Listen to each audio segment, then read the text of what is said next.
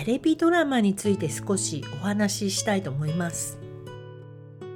テレビドラマといっても私は日本のテレビドラマはあまりよく知らないんですね。一番最近ので言うと何だろう。なんか星野源のドラマはいくつか見てましたけれどもまあそれも TVer とかそういうので見ているのであんまり知らないんですよね。で2週間ぐらい前でしょうかなんだかいろいろ疲れてしまってぼーっと怠惰にテレビが見たいなーって思ったんですね。でその時に思い出したのが娘からおすすめされた「エミリー・パリへ行く」というアメリカのドラマです。これは、えーと、アメリカのマーケティングの会社かな？に勤めているエミリーが何かのひょんなきっかけでパリへ転勤になるというドラマです。でその転勤先の、えー、パリでですねパリのオフィスで毎回こういろいろなことが起こってまあ起点の利くエミリーちゃんがいろいろ解決していくみたいなお話なんですけどちょっとね一休さんみたいなところもあるんですね。そのクライアントさんに気に入ってもらうためにどんな方法を使えば気に入ってもらえるのかってなんかねその辺がすごく面白かったですというかまだ終わってないんですけどシーズン1が終わったところでこれからシーズン2が公開になるのかなっていうところでで毎回30分なのでサクッとすぐ終わるんですよ一個一個が。なのでねあっという間にシーズン1は見てしまったんですけどやっぱりパリが舞台になっているのでその人の雰囲気がやっぱりアメリカのドラマとかに出てくる人とは全然違うっていうのが面白いところででねあれは何何の会社かな？香水とか化粧品のコスメの会社かな？の重役のおじさんが出てくるんですけどそのおじいさんはエミリーの勤めるパリの支社の、えーと、女ボスの愛人なんですね。でだけどそのおじさんはですね、えーと、結婚してて奥さんもいるんだけどもう不倫不倫が悪いっていう感じはあんまりないんですねなんかパリでは。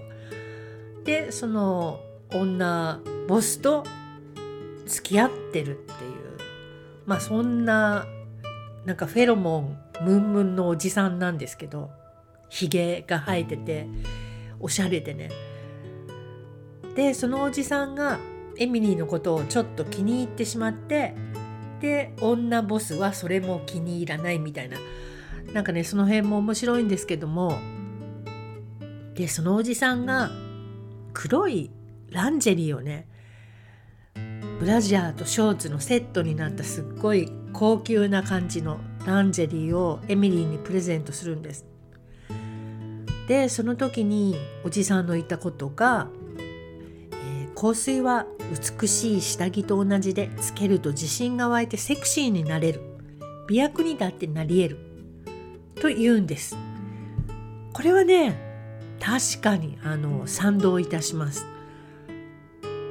日本でもさちょっとまあパターンは違うけどトゲ抜き地蔵の辺りに集まるおばあちゃんたちの間で一時期赤いパンツが流行ったじゃない？それやっぱりこう赤をつけてると血行が良くなるとか元気が出るとかそんなことで人気が出たと思うんですけど確かにね赤いパンツ履いてたら結構ねやる気が出てくると思います。でもちろん下着もねあのユニクロのそういうこう安い安いというか、まあ、適当なやつではなくなんかこう非日常的な美しいレース使いのランジェリーとかつけてるともう本当にそれだけでなんかいい女になったような気がするんですよね。たとえ誰に見せるわけではなくねそういうおしゃれの仕方っていうのは結構好きですね。時々やります私も。未だに。誰に見せるでもないけど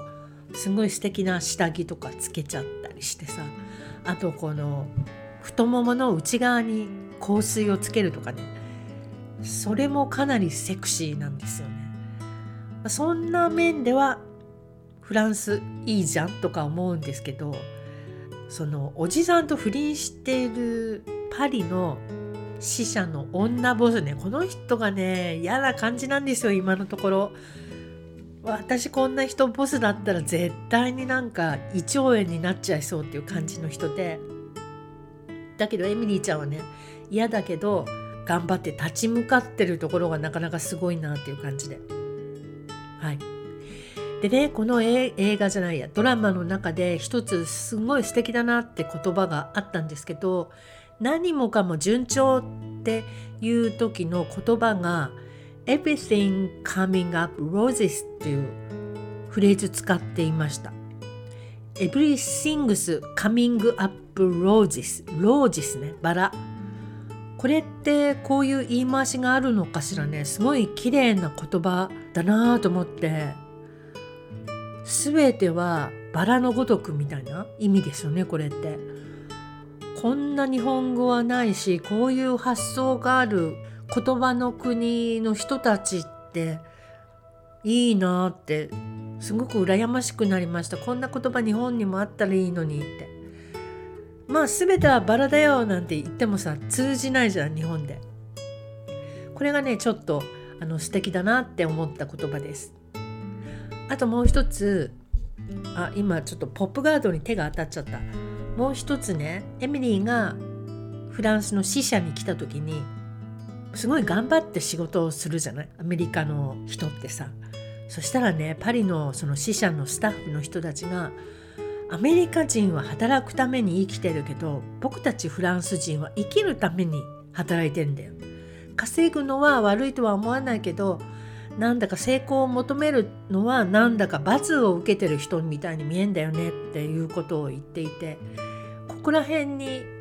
生き方とかこう人生の考え方の違いっていうのが出ていてとても面白かったです。私はですね以前あのモーリシャスっていうところに行ったことがあるんですけどアフリカの横の方の西の方のちっちゃい島なんですけどそこでねそこはフランスの植民地だったのでフランスの人が結構旅行に来るんですよアフリカだから近いでしょフランスともそこであのいろんなフランス人の人たちと一緒にお食事したりしながらお話ししてたんですけど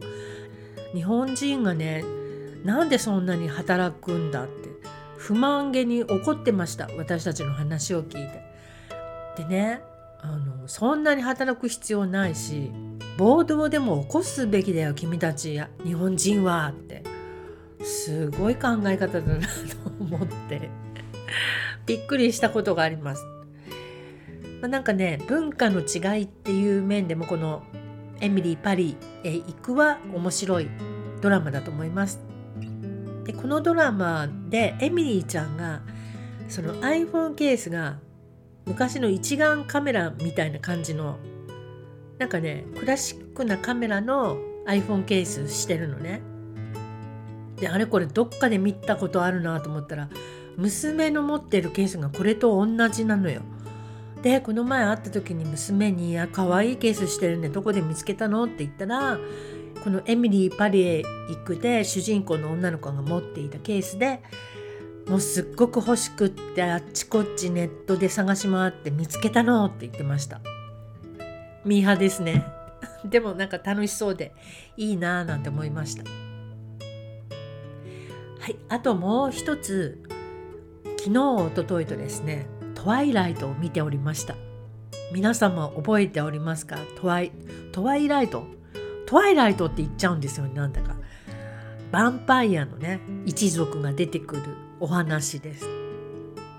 これを見てた時に最初はですねえっ、ー、とねジャスパーっていう男の子がすっごく可愛くって大好きだったんですけど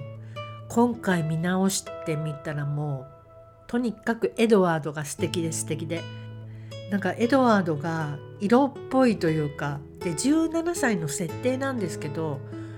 まあ本当の実年齢は103歳だったかな。17歳をもう何十回と繰り返してるから心は多分老成してるんですよね言葉遣いとか女の子のエスコートする感じとかすごく素敵なのエドワード。でなんでエドワードがこんなに気になるのかというとこの前「テネット」って映画あったでしょ？あのなんとかかんとかっていう人の難しい映画。あれねちょっとはあんまり私のタイプではないんですけどあれにこのエドワードの、えっと、俳優さんが出てたのね。でも30超えてると思うんだけどすっごく素敵な雰囲気だったんですよ彼がね。普通さ小たれみたいな感じでこう脚光浴びちゃってお金もたくさん手にしちゃった人って堕落していくことが多いじゃない？だけどね彼はしっかりと地に足をつけて生きてるんだなっていうのがテネットを見ていて分かったのねだからね断然好きになっちゃってあそうだそういえばあの人トワイライトに出てたんだなと思って思い出して見てみたらすごく面白いしなんだっけ人狼も出てくるじゃない。あのジェイコブね。ジェイコブがまた素敵なのよね。で時々狼の姿に変わるでしょ。あのものすごい大きい狼。あの狼もかっこいいし目を見ればあれはジェイコブじゃんって感じだしね。もうあの映画大映画じゃないあのドラマ大好きです。なんか映像を撮ってるチームがめちゃくちゃセンスがいいなっていうか私の好みの撮り方というか野球をするシーンがあるんであるんですけどそこがすごく素敵なんです。皆様もまた一度ねちょっと思い出して見てみるといいと思いますよ。今でも全然かっこよくって楽しく見ることができますあとはそうエドワードたちは人間をむやみに襲わないっていうことをルールに生き続けてるんですよね。だけどそれに歯向かって自分の本能の赴くままに人間を襲う3人の悪いやつらがいるんですけどその3人のうちの1人の女の子がめっちゃタイプ私のタイプの女の子。あんな感じの女の子になりたいなって思わせてくれる人です。ね名前ちょっとど忘れしちゃいましたけど。で今2作目が見終わったとこなのでまだまだ続いてるので今日も見たいと思います。いいですねアメリカのドラマ。まあ日本のドラマでは私はあのあれなんだっけ倍返しのやつとかも見てないし結構ねあの見てないんですよね。最後に見たのはあれ N のためにだったかな。久保田くんとか名前が全然出てこないですけど N のためにがすごく好きだった。はいというわけで今日は取り留めもなく映画の話をしてみました。